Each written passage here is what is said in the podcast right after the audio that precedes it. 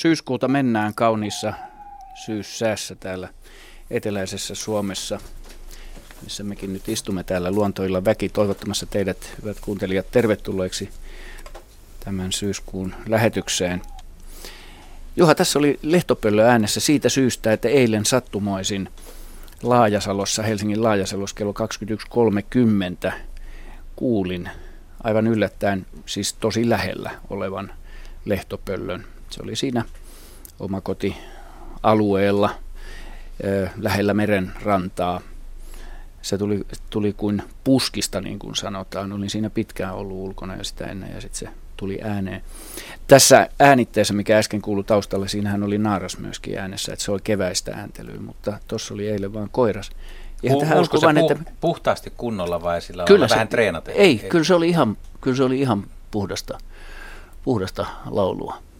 Joo, tämä syyssoidin voi olla monelle kuulijalle itse asiassa tuntematon, kun aina puhutaan, että keväällä kannattaa lähteä pöllöretkille ja helmi maaliskuu on sitä pöllöjen kulta-aikaa, mutta itse asiassa nimenomaan lehtopöllöllä niin syyssoiden on aika tavallinen, tavallinen ilmiö ja, ja se vanha pariskunta, jos sillä on hyvä paikka, niin se vähän syksyllä huutelee ja ilmoittaa sillä, että tämä reviiri on edelleen varattu. Ja sitten lehtopöllön poikaset itsenäistyy noin neljä kuukautta vanhoina ja varsinkin niiden koiraspoikasten, niin niiden on lähdettävä siitä emojen luota. Niin samalla ne myös ilmeisesti antaa niin kuin viimeisen käskyn, että nyt olisi syytä lähteä muualle. Ja myös nämä nuoret linnut, kun ne liikkuu, niin niiden pitää asettua johonkin ja ne voi sitten kokeilla ja varata sillä huutamisella jo uutta reviiriä. Että, mutta lintuharrastajat tai, tai, tai vähemmän lintuja harrastavat henkilöt aika harvoin retkeilee syksyllä yöaikaa ja pääsee kuulemaan mm. sitä. Että tässä olisi yksi ihan hyvä vinkki. Hieno, hieno havainto sulta. Et mietin vain sitä, että onko siinä – onko se semmoinen mesta, missä on pari vai onkohan siellä sellainen, missä nuori lintu on lähtenyt liikkeelle ja pysähtynyt siihen? No mulla ei ole siitä tietoa, enkä ole ehtinyt ottaa selvää, mutta, mutta tota, jos, mä, jos mä ajattelen sitä äänessä olon ajallista pituutta, niin se ei ollut kauhean pitkä, mutta sitä varmaan häiritsi se, että mä rupesin huhuilen sille takaisin. No niin, se on toinen nuori koira, se on ollut heti siellä, jos se on ollut tämmöinen. Mutta että kuitenkin tällaisella syksyisellä huhuilulla sillä on monta funktioa. Niin, kyllä. Mutta kiva yhtä kaikki. No niin, mennään ensimmäiseen soittajaan tässä. Meillä on Jorma Virenius Muuramelta soittamassa. Hyvää iltaa. Hyvää iltaa. Minkälaista asiaa haluat meiltä kysyä? No kysymys on sellaisesta, kun meillä on tuolla Muuramen golfradalla joka vuosi, joka kesä ilmestyy aina Joutsen pariskunta ja ne tekee poikasia, viime vuonna viisi ja, ja ne kasvatti ne poikasinsa siinä golfradalla ja sitten tuota, tänä vuonna sitten taas uusi pariskunta, en tiedä oliko sama, mutta ne teki vain kolme poikasta, josta yksi varmaan kettu söi ne ja taikka hävitti. Mutta nyt sitten nyt on se käynyt niin, että ne poikaset on jo kohta melkein joutseneen itse, me emien kokoisia, niin ne emät on häipynyt ja jättänyt ne kaksi poikasta sinne oma onnensa nojaa. Ei ole koskaan ennen tapahtunut. Onko tämä yleensä, että ne lähtee kesken? Yleensä ne on lähtenyt yhdessä, ne on opetellut lentämään siinä golfradalla ja sitten ne on kun on oppinut lentämään, niin sitten on lähtenyt, kun on se aika tullut, mutta nyt emät on lähtenyt ja jättäneet poikansa sinne ja miten ne oppii lentämään ja yleensä lähtemään sinne? Hyvä kysymys. Ei ole kyllä kovin tavallista. Että kyllä, kyllä laulujoutsen on tämmöinen aika ydinperhe, voi sanoa. Että siinä on koiras ja naaras ja poikaset on sitten vielä seuraavaan kevääseenkin asti tiukasti. Ne talvehtiikin yhdessä, niin Miten, mitenköhän tuossa sanoitko, sanoitko Jorma, kuinka kauan ne on ollut emotta? No ne on ollut varmaan kuukauden ehkä. Oho.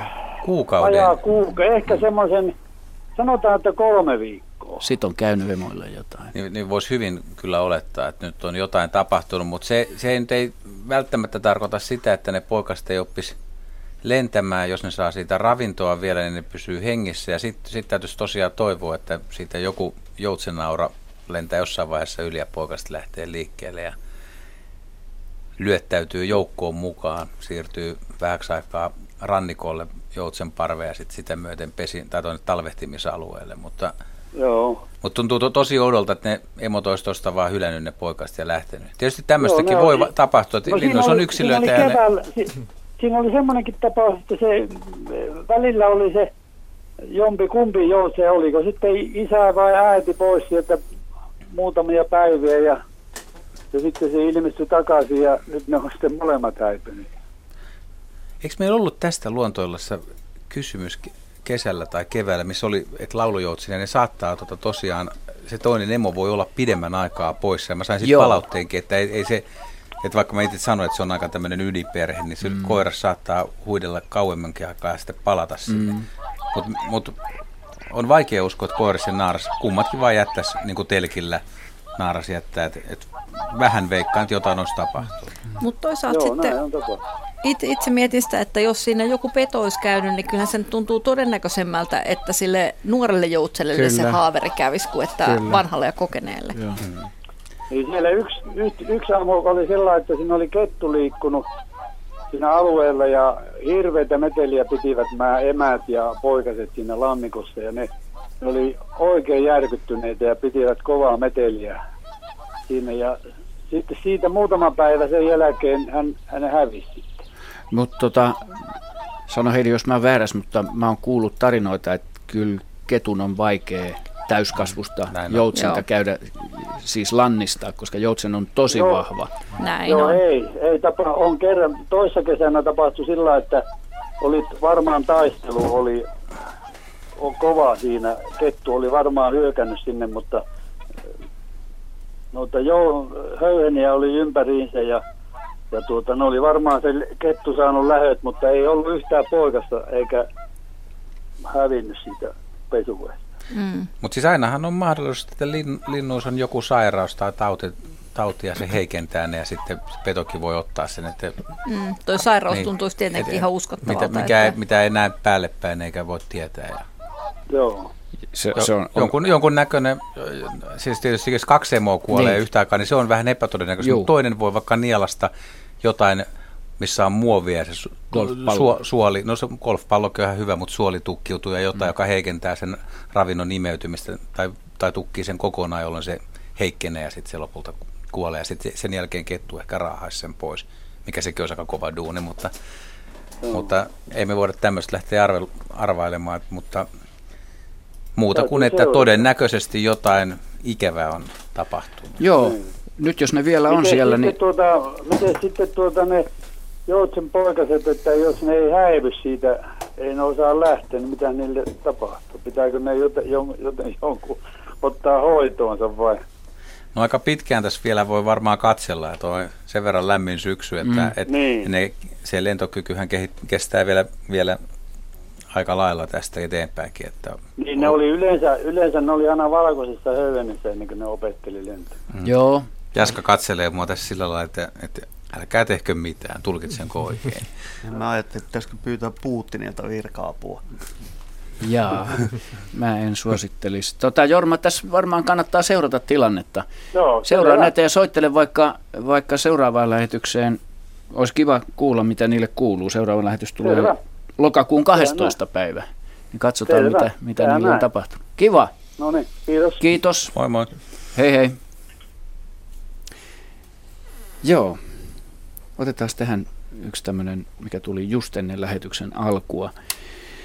Tuli tänne lähetysikkunassa, kun sen taas kun oli, oli Petri P. sähköpostissa kuitenkin, joo. Onko punkeillakin punkkinsa? Tämä on hyvä kysymys. Petri P. kysyy näin. Mitä sanoo Jaska? Niin, minähän olen hyönteisasiantuntija, mutta Niin, No kerro nyt, mitä Ei. ne punkit kerro on. nyt ihmeessä. niin, Äläkä- puutiaisesta oli ilmeisesti kuitenkin kysymys. No niin, mutta kysymys on, kysymys on.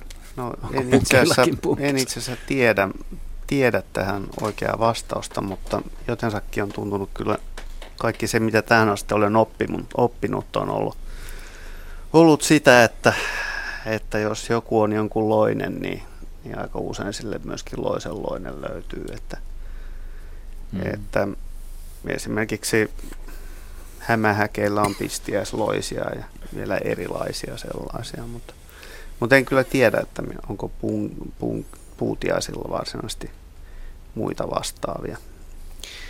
aikamoinen puutiaisen elo päättyy muurahaisten toimesta varmaan. Että linnut ihan huvikseen niin ota muurahaisten seurassa kylpyjä, suorastaan menee, menee tota muurahaispesään ja antaa niiden sprayata, sprayata tota niin, itseään ja tällä, että kyllä vihollisia saadaan järjestettyä kyllä joka tapauksessa, mm. mutta tähän kysymykseen en osaa kyllä vastausta antaa, en ole niin. kuullut. Hyvä. No ei se, se nyt niin hyvä ollut, jos ei tiedetty vastausta. No mutta no, oli hyvä arvaus. Oli hyvä arvaus. Hei, hienoa, itse, onko hienoa toden... itsekritiikkiä. Valistunutta löpinää. On, onko todennäköisempää, että niillä ei ole mitään? Siis mä sanoisin tuohon, että on. siis todennäköisempää, että on. Ja me ei ehkä kaikista vielä edes tiedetä, mutta että loisethan on yksi tämmöinen ehkä maailman kaikkeuden parhaiten menestynyt eliöryhmä. Mm ne on, ne on todellakin selviytyjä, ne on ovelia, niillä on hienoja strategioita, niillä mm. voi olla monia eli vä, väli-isäntiä. Ne selviää aina hyvin vaikeistakin tilanteista ja sitten loisten elämä on itse asiassa erittäin mielenkiintoista ja monivaiheista.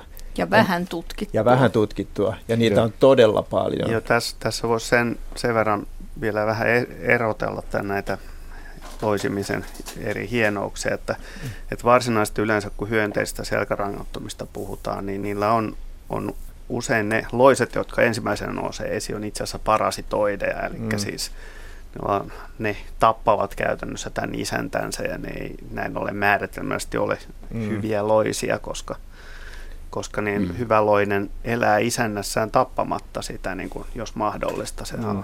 Sitä voidaan pitää jonkinlaista itsemurhana, jossa kituutat hengiltä tota, ne kohteesi. Juha. Niin mä, mä uskoisin kanssa, että jonkunnäköinen, jonkunnäköisiä loisia puutiaisilläkin on, mutta mun otanta-arvo on varmaan noin tuhat yksilöä, mitä mä oon elämäni aikana ottanut koirista irti, punkkeja, puutiaisia. Mm. Ja u- useat niistä on ollut aika suuria jo.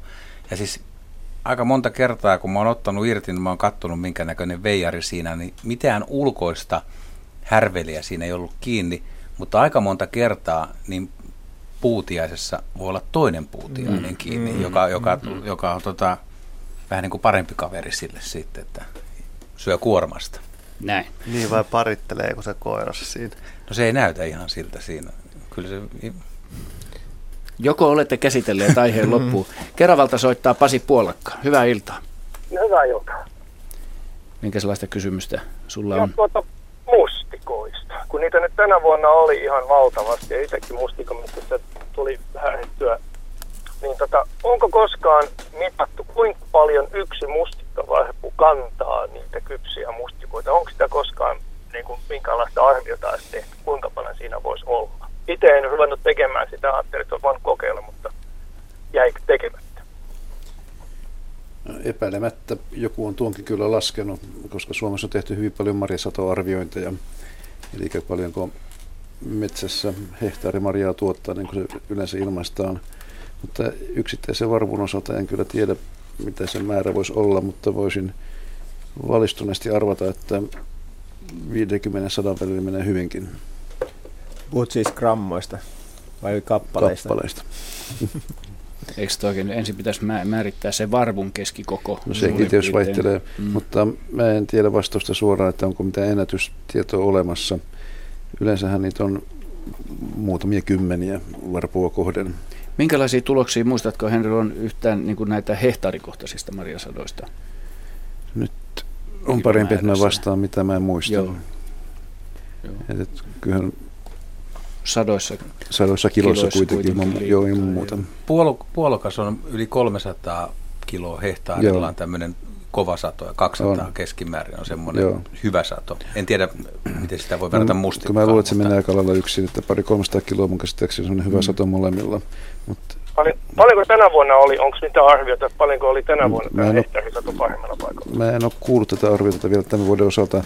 Tuolta nykyisessä luonnonvarakeskuksessa on tutkija nimeltä olikohan se Kauko Salo, Salo joka tapauksessa, ja, ja siellä he tekevät marja-arvioita vuosittain, ja sitä voi myöskin tämän luonnonvarakeskuksen kotisivulta seurata, minkälaisia ennusteita eri puolilla Suomea annetaan marjan tulemisesta. Ja nyt on, saatiin tuolta uusi arvio, 30 kiloa hehtaarilta pidetään jo runsana satona. Se on viime kesältä ah, se on viime kuitenkin, kesältä. joo, okay. tai siis 2015. Mutta Kesät. joka tapauksessa, jos tuota pidetään run, runsana satona, niin silloinhan mustikan huippusata on selvästi pienempi kuin puolukan. Huomattavasti, joo. joo. Kyllä varmaan tänä vuonna mä epäilen, että kyllä, kyllä koska sitä marjaa oli niin sanotusti hutu huttuna, että, että ei, ei, ei niin kuin, tuntuu, että vieläkin metsässä on, kun käy sieniä katsomassa, niin marjaa on aivan valtavasti, on. Siis tämä on aivan valtavan hieno marjavuosi ja tuo 30 kilo hehtaarilla, mitä tuossa, tuossa, tuossa äsken vilahti esiin, niin se on tietysti keskiarvo mm. iso, isoista aineistoista. Eli paikallisesti, joo, paikallisesti se voi olla ilman muuta paljon suurempikin.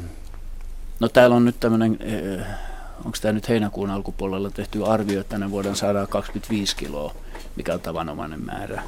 Joo. Mutta täytyy sen olla niin, että se voi olla paikallisesti vaikka tuplatkin. Totta kai, niin. siis ehdottomasti täytyy Joo. olla niin. Mutta tämä vuosi on siitä mielessä poikkeuksellinen, että marisato on laajalti Suomessa hyvä.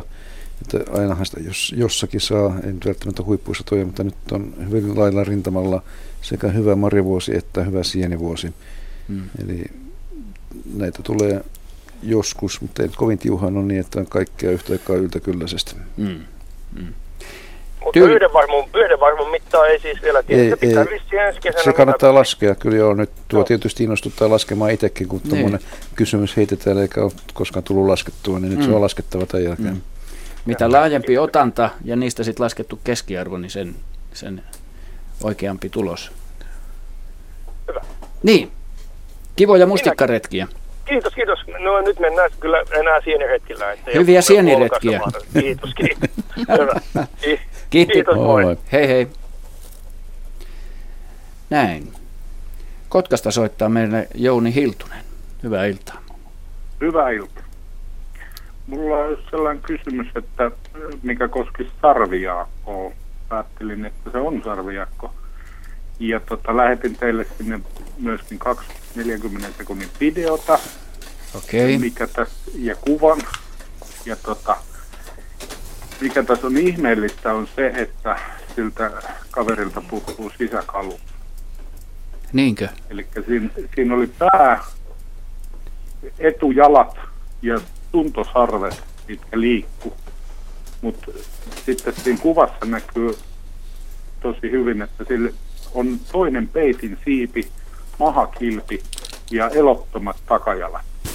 Mhm. Joo ja tota, lähinnä ihmettelin sitä, että miten ylipäätään näin voi olla ja mikä sen on aiheuttanut, onko se joku loinen, koska tuskin mikään lintu, lintuhan olisi otkaissut koko elukan niin kuin saman tein. Mutta tota, ja miten kauan tuommoinen voi elää ylipäätään. Joo. Pitäisikö täällä olla siis kuva täällä sivuilla vai missä? Täältä se se on sähköposti maanantain lähetetty. Okay. Joo. Täältä avataan justiin kuvia. No mä voisin tuossa kertoa, että hyönteisillähän, kun on hieman kehittymättömämpi. Okei, no tuossa se näkyy. Se on tosiaan Tällaisen... sarviaakon koiras. Oho, onpas pahaa jälkeä syntynyt. Se on sun kaima, joku kaimapoika. Joku vamma. Nyt se näkyy se ensimmäinen video, se jonka on... lähettänyt meille. Niin. Joo. Hänen jälkeläisensä eivät tule syntymään, ellei ennen tuota jotain tapahtunut. Joo, hyön, se on tosiaan sarvijaakko ja, ja tämä on semmoinen elukka, että se, se tota, kuoriutuu jo syksyllä ja yleensä niin kuin pysyttelee kuoriutumispaikassaan kevääseen ja lähtee silloin vasta liikenteeseen. Ja hyönteiset on vähän sellaisia, että niitä ei hevillä nujerreta niin kuin, että monetkin eläimet pystyy pitkän aikaa elämään ilman takaruumistaan. Että siinä on vaan sitten se, että lisääntymisen kannalta olennaiset Joo, on kyllä pahaa jälkeä syntynyt eläinpara. Mikähän tämän on mahtanut tehdä? Lintu? Mä veikkaisin, että tässä on niinku ollut lintuhommissa, että, Joo. että tota, on sen verran voimakasta toi, tai saattaa olla nisä, nisäkäskin mm. päästään tai joku vastaava. Mm. Ja, tota, niin, miten, se, miten se ei ole syönyt sitten kokonaan? No eipä tuossa lopussa mitään syötävää olekaan. Se on suurimmaksi osaksi paksua kitiiniä. Ja no, tuntosarvet ei nyt ole varmaan tuonkaan eläimen herkullisin osa. Että vaikka, vaikka tota, Siinä on käytännössä kaikki, kaikki helposti. No Loinen ei olisi tehnyt tuollaista jälkeen peitin siiville, että se olisi tullut vaan. Niillä on, on esimerkiksi tota niin, tämmöisiä mm, nematodi, eli matoja, joillakin isoilla hyönteisillä voi helpostikin nähdä niin kuin niiden tulevan takaruumiin kärjestä sitten ulos. Ja silloin ei, ei välttämättä paljon jää sisälle, sisälle syötävää, mutta niin se, ne ei ole ihan niin alien meiningillä toimivia kuin, kuin tuo jälki, mikä tuossa on. Et, et ne, ne revi uhrian kappaleeksi sisältä käsiin. Onko sulle niin, Ari? Niin toi, tota, sä mainitsit jo päästäisen. Mä oon nähnyt metsäpäästäisen syömä, syövän tuommoista jäärää, ei sarvijaakkoa, mutta se oli joku runkojäärä. Tai ju, no. juuri tuolla tavalla, että se pistelee sen, kääntää sen ympäri, pistelee sen pehmeän takaruumiin sieltä poskeensa ja jatkaa matkaa. Ja, se ja sehän voi olla aika rasvainen just toi taka, Sehän on varmaan se kaikkein niin. paras No siellä paras on kaikki syötävä, joo, ja, joo. ja niin kuin naaraan tai monet kun noista, suuri osa varastoravinnosta, niin se on takaruumissa ja, ja rasvat ja sillä ja myöskin naaraan toi nyt oli koira naaran tapauksessa munastot ja niin poispäin, Joo. jossa on se suurin energia. Päästään, niin pystyy kääntämään se otuksen ylös alas, ettei mm. tarvitse niitä peitin siipiä ruveta järsimään, että alkaa suoraan sieltä pehmeimmistä osista sitten syömään. Joo, tuossa näki hyvin, että se oli ihan tyhjäksi vedetty se koko, koko takaruumiin niin kuin koppa sananmukaisesti. Ja Eli sieltä oli käytännössä lähtenyt myös lennin siivet. Eli se on, mm. siellä on lennin siivet taiteltuna tuolla takaruumiin alla, niin kuin peitin, siipien, ta- peitin siipien ja, ja takaruumiin välissä tavallaan. Ja kaikki oli lähtenyt. Et. No miten, miten kauan tällainen voi elää tämän jälkeen?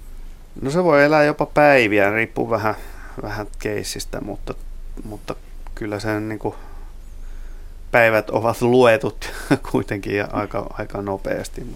Torakastahan tiedetään, että torakka pystyy, niin kuin, torakan pääkin voi elää useita päiviä, kun niikseen tulee. Että, että se käytännössä noin yleensä kuivumiseen kupsahtaa ja, ja siihen, että tosiaankin ravintovarastot on lähtenyt, niin muut kuin kulutus ei ole kauhean suuri, niin, niin, tota, niin kyllä periaatteessa ne pystyy, jos ne vaan rauhassa olla, niin elämä jopa jonkun päivänkin. Että. Kyllä tuostakin videosta näki, että oikeastaan ne etu, etumaiset raajat enää toimii, mm. että ne kaksi muuta raajaparia, ne vaan Joo, no siinä oli varmaan perässä. käynyt niin, että, että tota, niin se, se oli jo vähän se vaurioitunut ne takaparit. Joo. Hei, kiitos. Saako, saako kysyä toisen kysymyksen? No jos lyhyesti, joo kiitos. Tota, sellainen, että miten, selittyy se, että pohjoisessa tällaiset ikihongat, niin saattaa olla vaikka viiden metrin päästä toisistaan kolme, niin kaksi niistä kierre menee niin vastapäivään ja yhdellä myötäpäivään. Miten se on selitetty?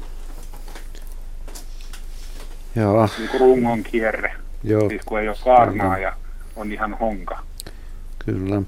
Kyllähän no se, että ne on lähekkäin toisiansa, niin sillä ei liene juurikaan merkitystä siihen itse kiertymiseen, että suurin osa hongista, männyistä hän kiertyy, kumpi suunta tämä nyt on, oikealle. Vastapäivään. Vastapäivään. Ja, mutta yhtä lailla niitä kiertyy myöskin myötäpäivään. Mm.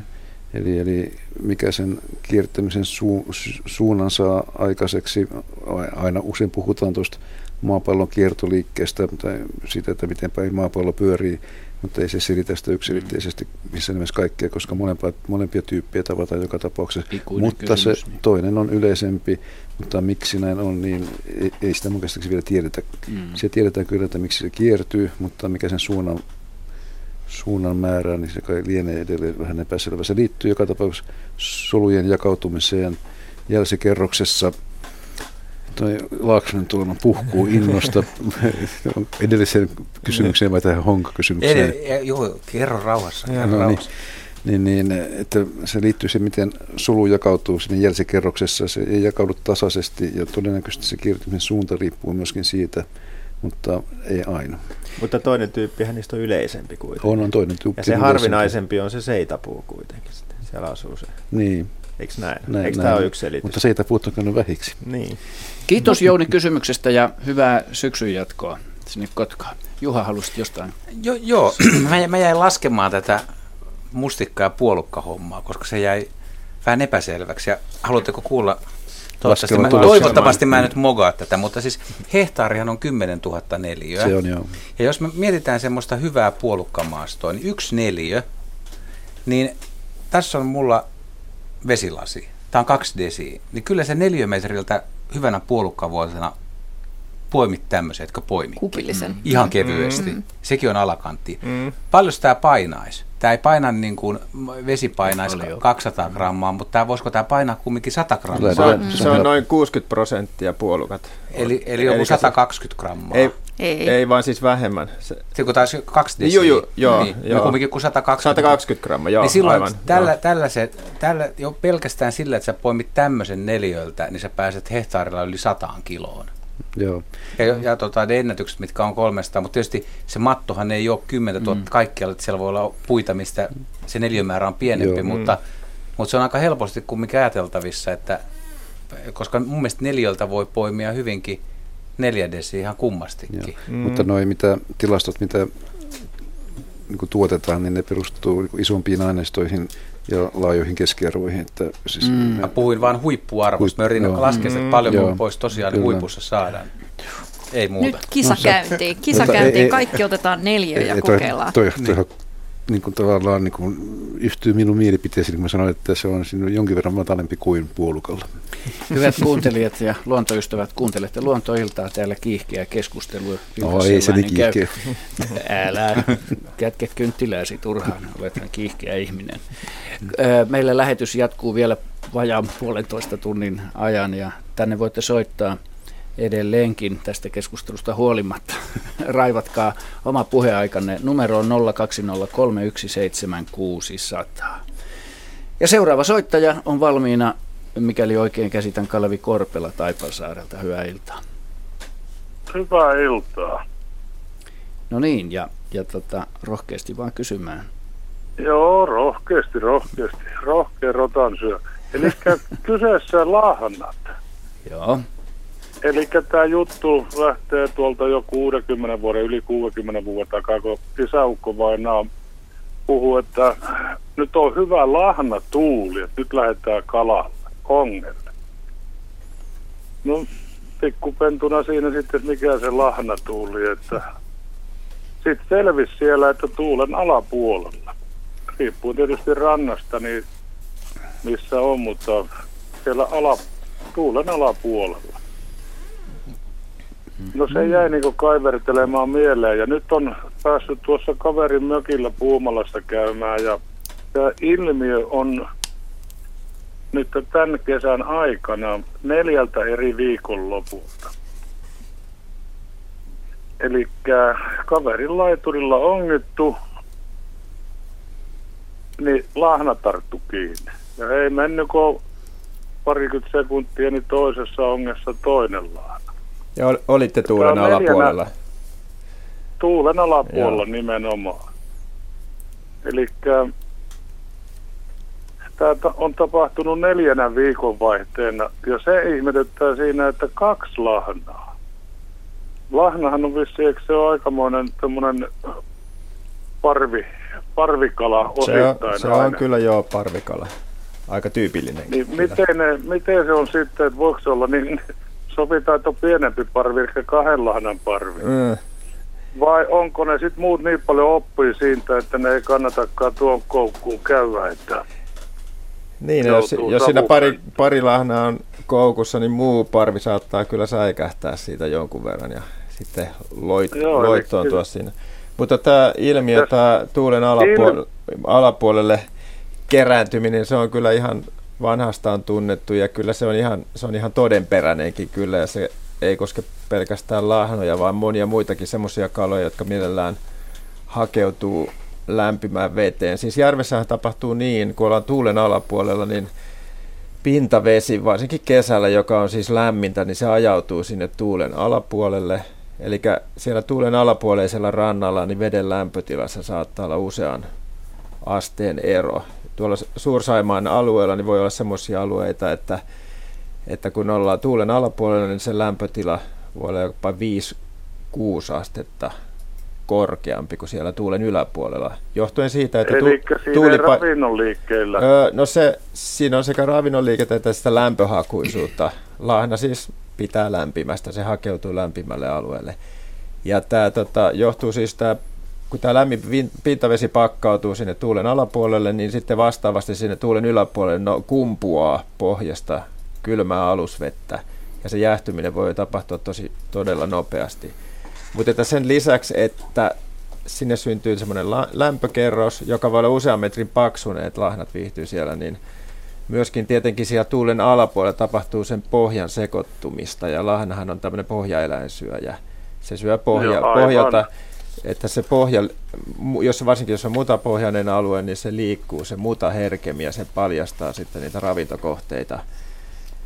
Kaikkia pieniä Joo, nilviäisiä mutta... matoja, simpukoita, mitä lahnaravinnokseen käyttää. Niin Joo, tässä, tässä on se ilmiö. vaan mieleen se, semmoinenkin, että kun se on leveä tämä lahna, että voiko ne virtaukset mitenkään sitä liikutella vastoin lahnan omaa tahtoa?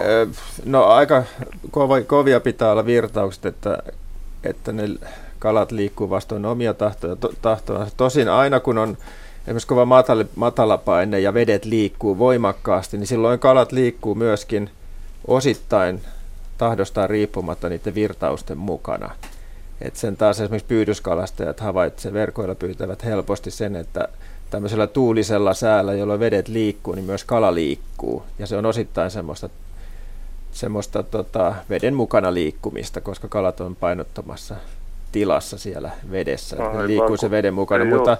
kyllä niillä on, tota, jos, jos niillä on joku muu syy liikkua sitten johonkin toiseen suuntaan, niin jossain järvialtaassa ei niin suuria ja kovia virtauksia ole, etteikö kalat pystyisi sitä vastustamaan ja uimaan sitä nopeammin. Jokivesisysteemit on sitten vähän erilaisia.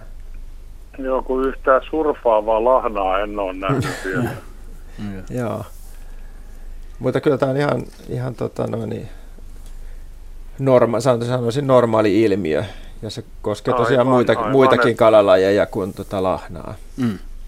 Eli että lahnatuuli käsitteenä on. Lahnatuuli. Mm. No niin. se lahnatuuli on käsite, koska lahna on ollut arvostettu talouskalasta, on pyydetty aikanaan. Se on ollut jopa arvokkaampaa kuin lohi, siis kilohinnaltaan. Et se on ollut hyvin arvostettu kalalaji. Ja lahnahan on savustettuna ihan juukelin hyvä kala. Savustettuna ja mm. uunilahnana ja Kiitos, kiitos Kalevi kysymyksestä ja hyvää syksyn Kiitoksia, jatkoa. kiitoksia teitille vaan ja hyvää illan jatkoa. Kiitos. Hei hei. Nyt ennen kuin seuraava soittaja otetaan, niin otetaan kuvallinen kysymys, että saadaan tähän ensimmäiselle tunnille käsiteltyä näitäkin. Ja nämä löytyy, hyvät kuuntelijat, Radio Suomen etusivujen kautta. Tässä on Saija Aarnin, Aarnin lähettämä kuva, Torniosta lähetetty. Öm, tässä ei nyt ole varsinaista kysymystä, mutta kuvaa voi tietysti ihmetellä näin. Saija tässä saatteessaan, saatteessaan mainitsee. Kemioen ajoksella on paljon punkkeja ja tämmöinen kimalainen eksyi kaverini terassille pörräämään. Eipä olla vastaavaa ikinä eläessä nähty. Kerrotko Jaska vähän tästä kuvasta niille kuuntelijoille? Joo, tästä täytyy kyllä sanoa, että, kuvaa ei että tässä rupeaa olemaan haastavaa niin kuin sanoa, että tota, tarkkaa lajia tuolle kimalaiselle, että se on niin, niin punkkien peitossa ja tosiaan punkkien ei puutiaista kerrankin mm-hmm. saa sanoa näin päin. Mm-hmm. Ja tota, niin, tämä ilmiö, mikä tässä on, niin ne todellakin peittää tuon kimalaisen selkäpuolen lähes täydellisesti, niin että sen, sen oikeastaan väristä ei, ei saa kuin aavistuksen jaloista ja tuosta siipikantojen etuosan karvotuksesta, joka on hieman oranssia näkyy sieltä ja sitten pyrstön kärki on vaalea. Mutta muuten koko otus on aika lailla niinku ruumis punkkien peitossa. En, en ole koskaan sata. nähnyt noin paljon. Mm. Mikä ton kohtalo on ton kimalaisen? Sen kohtalo varmaan ihan harmiton. Vähän toi voi tietysti vähän lentoa haitata, kun noin paljon, mutta nämä tuskin tekee mitään itse asiassa tälle, tälle kimalaiselle. Ja ne kutsutaan niin sanotuksi foreettisiksi punkeiksi ja ne niin kuin käyttää kimalaisita liikkuakseen uuteen paikkaan. Ja näitä on kimalaisilla jonkun verran, mutta aivan erityisen paljon niitä on erilaisilla lantakuoriaisilla ja raatokuoriaisilla, niin kuin huomattavasti enemmän näkee. Ja, ja monet niissä olevat äh, foreettiset punkit, niistä tiedetään, että ne on aika tärkeitä hajottajia niin kuin raadoissa ja lannassa. Mistä nuo punkit on tullut tuohon tuommoinen läjä yhtä aikaa? Mä luulen, että ne käyttää vähän samanlaista metodia kuin, kuin tota niin, nämä, esimerkiksi nämä toukohärkien trianguliinit, eli ne kiipeää, kiipeää tota niin, kukkiin tai kasveille muodostaen niin semmoisia tavallaan värikkäitä kasoja. Eli joko, joko ne menee kukkaan tai sitten itse tekee semmoisen niin värikkään keskittymän. Ja, ja joku, kaikki me tiedetään, että kimalaiset on oranssin perää, kun niin sitä maastossa esiintyy. Että et en, ole, en ole ihan varma, että mitä kaikkea nokkeluuksia ne on kehittänyt, mutta kyllä se on täytynyt olla onnistunutta, jos tuommoinen määrä on saatu yhteen kimalaisparkaan. Mm. Niin Mutta tarkoitatko Jaska, että ne ei olekaan tässä niin kuin ikään kuin loisina, vaan ne ovat ei, matkustajina? Ei, ne on matkustajia. Mm. Että, et, et, no, voi olla, että jotkut jopa niin kuin, jotkut lait imee myöskin isän tai tämmöiset kulkuvälineestään tota, niin, jotain ruumiin esteitä, mutta ei toi kävelisi mihinkään, jos noin kaikki olisi siellä niin kuin, No niin, mä niin mietin kanssa, että eikö myönteisillä nesteitä. Että... Niin, on just tämmöistä hemolymfaa, että veri on ikään kuin kiertää siellä, ei, ei veri suonissa, vaan siellä sisällä no se huuhtoo, vapaana. Huuhtoo tuota kudoksia. Neste. Niin. Hemolymfa. Kiitämme Saija Arnia kuvasta ja toivotamme Saijalle hyvää syksyn jatkoa. Me ehditään ennen merisäätä ottaa ainakin yksi soittaja tähän vielä mukaan lähetykseen. Ritva Laakso, hyvää iltaa, oletko siellä? No olen, hyvää iltaa teille. Kiva. Niin mitä haluat kysyä? No Meri Kotkan näin tänä aamuna ensimmäistä kertaa elämässäni tuossa mökkirannan kivellä, joka on, se on mökistä semmoinen sata metriä. Missähän päin Suomea oltiin? Eurajoella, Eurajoella Kuivalahdella, joo. Joo. Eikö se ole komea näky? Vielä se, siis se oli niin mykistävä näky, että meikäläisen mielestä nämä kahvin väärään kurkkuun. Ihan mieletön. Joo. Oliko valkoinen pyrstö? Oli. Sitten kun se lähti lentoon, kun minä yritin ottaa kuvaa hänestä, mutta kun ei. Sitten tietenkin mä menin terassille, niin johan hän lähti. Mm. Mutta sitten siinä oli vielä sellainen kummallinen juttu, että mä en tiedä, mitä mun piti kysyäkin, että kun Meillä oli isäntä perannut kaloja edellisaamuna ja se oli pannut ne ahven rääppeet sinne rantaan. Ja siinä oli variksia ja siinä oli lokkeja. Ja sitten kuitenkin, niin sitten siihen tuli yhtäkkiä toinen merikotka, joka oli vähän pienempi. Ja se nappasi kynsinsä sitä kalan rääpettä ja lähti menemään. Ja sitten se vanhempi vaan niin kuin istui siinä kivellä ja seurasi. Mm. Että onko se niin, että ne kulkee niin kuin sillä tavalla, että emo ja poikainen yhdessä tähän aikaan vai koska se oli niin vaikea päätellä siitä, että oliko se sitten niin kuin samanikäinen. Kun musta kun se lähti lentoon tämä isompi tuosta kiveltä, niin se oli musta, sen siipien väli oli vielä isompi. Mm. Juha. Et op, opettiko hän toista kalastamaan vai kun et, ei se itse mennyt sinne lainkaan sinne kalajätöksiin tai rääppeiden paikalle, vaan hän seisoi siinä kivellä ja seurasi tarkkaan. No, no onhan siinä ma- mahdollista, tuota, että iso vanha valkeapyrstöinen lintu seuraa, että miten Joo. nuorukainen, nuorukainen homman hoitaa, mutta kyllä siinä on tietysti Aivan. myös mahdollista, että on näitä esiaikuisia lintuja, että, että eikä pitäisi määrittää se, että onko se tosiaan nuori vai onko se muutaman vuoden ikäinen tämä, jolla on valkoista niin, pyrstöä, että aika paljon Suomessa liikkuu 2-4-vuotiaita lintuja, mitkä, mitkä on siis esiaikuisia ja vielä, vielä pesiä, ne, ne tulee kanssa tuppaa tämmöisille ruokapaikoille ja ja joutuu, joutuu siinä taistelemaan tai hankkimaan ravintonsa. Mutta, mutta se on ihan totta, että siis kyllä, kyllä lintumaailmassa niin aikuiset, varsinkin isoissa linnuissa, niin, niin ne, ne seuraa, seuraa ja opettaa nuorempia ja katselee, miten se Niinpä. homma etenee. Just, joo, se oli kyllä niin mahtava näky, että meidän ei meillä ollut meni niin kuin päivärytmi ihan sekaisin, kun mä niitä seurasin ja katsoin, mm. tuleeko se uudestaan, mutta ei hän tietenkään tullut. Mut oli se on, kyllä upea Se on majesteetillinen, niin kuin jotkut sanoo, eikö on. vaan?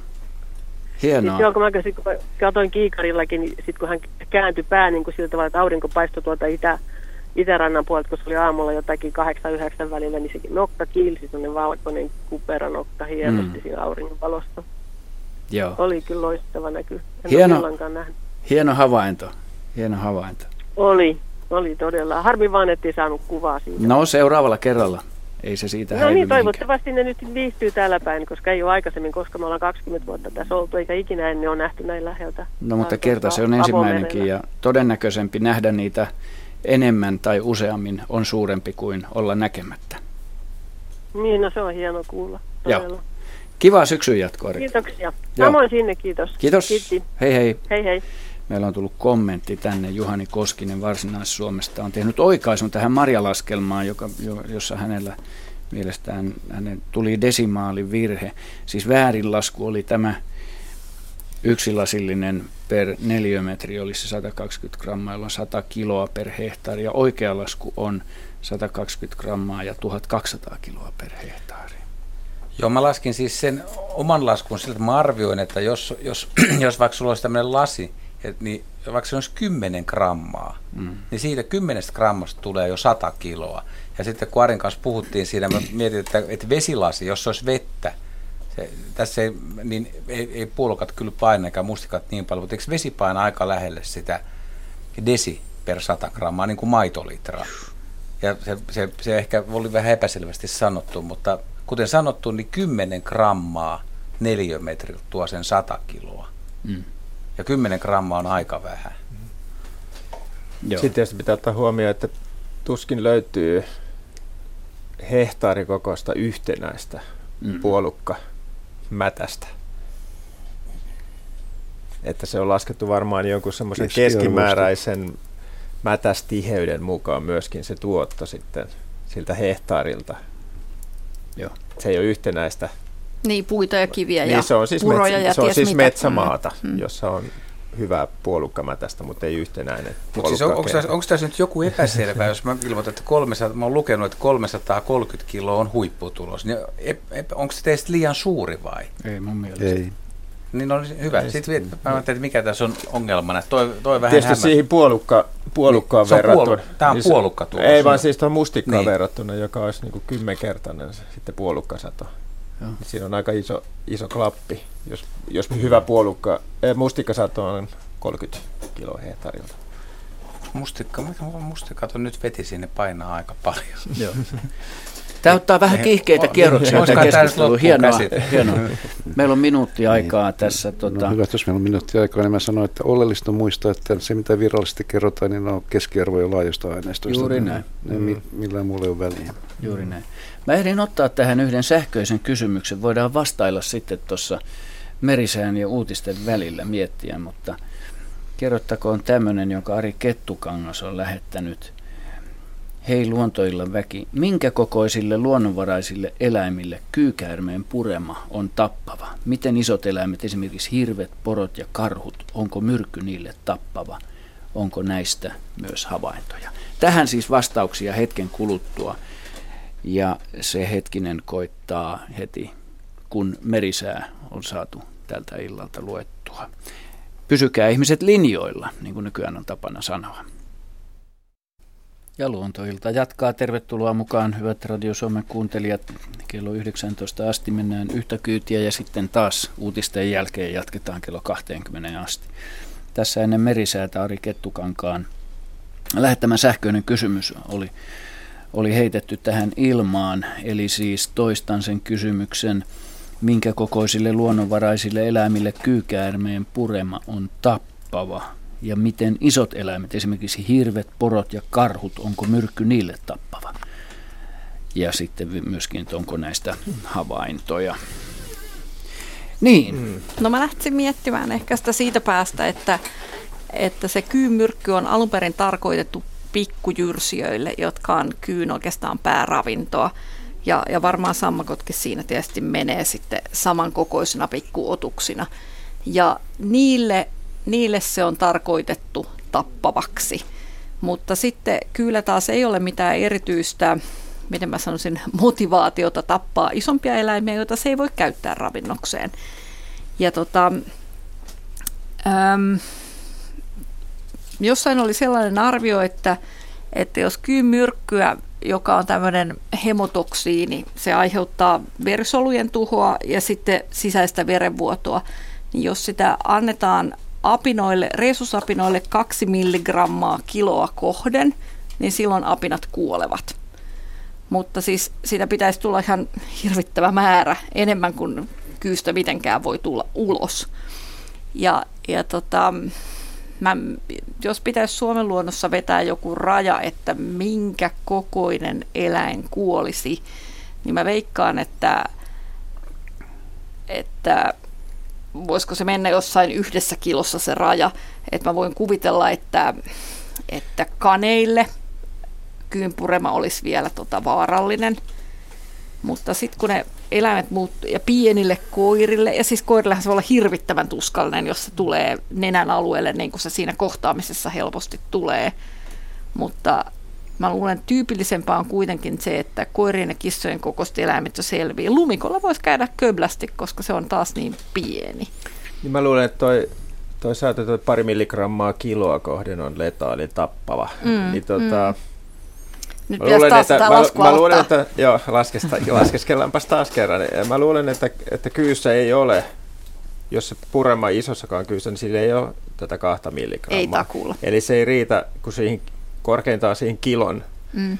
eläimen Mutta, tappamiseen varmasti. Niin. Mutta täytyy ottaa huomioon, että voi mihin olla yliherkku, niin, mihin se osuu, ja voi olla yliherkkyyksiä, voi olla tota, noin, niin, erilaisia allergioita. Jo, Sisäinen hyvin... verenvuoto kauran, kaulan alueelle, pään alueelle voi olla paljon raskaampi, kun se osuu johonkin takapuoleen tai johonkin sellaiseen osaan, jossa ylipäänsä verta on vähemmän. Niin, Yksi tämmöinen ulottuvuus, mm. kun siteeraan ö, tunnettua Urpo Kyykoposta, on se, että kyyn pureman, tota, tätähän on pikkusen hankala arvioida, koska silloin kun kyy saalistaa, niin se laittaa sen koko annoksen siihen mm. saaliiseen. Se yleensä se saalis on nieltävän kokonen. Ja silloin mm. kun kyy puolustautuu, mm. esimerkiksi ihmistä tai isompautusta mm. vastaan, niin se säästää sitä, mm. koska se on sille elintärkeä. Niin silloin me ei koskaan päästä niin kuin todentamaan sitä, että, mm. että mikä se vertailukohta ja näissä sitten on. esimerkiksi just näillä isoilla sorkkaeläimillä ne jalathan eivät ole niissä, etenkin siinä jalan etuosassa, joka me nähdään niin kuin säärenä eikä niin. pohkeena, mm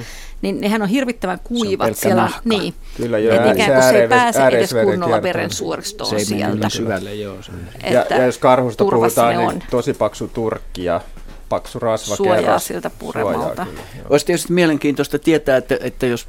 Aha, kello tuleekin 19, ei ole mielenkiintoista tietää muuta kuin, että mitä maailmalla on tapahtunut. Meillä tulee uutiset, mutta jatketaan tätä innostunutta keskustelua uutisten ja urheilun jälkeen.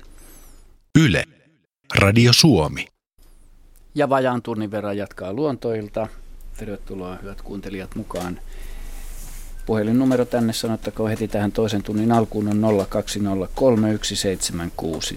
020317600 ja sähköpostiosoite on luonto.iltaat.yle.fi.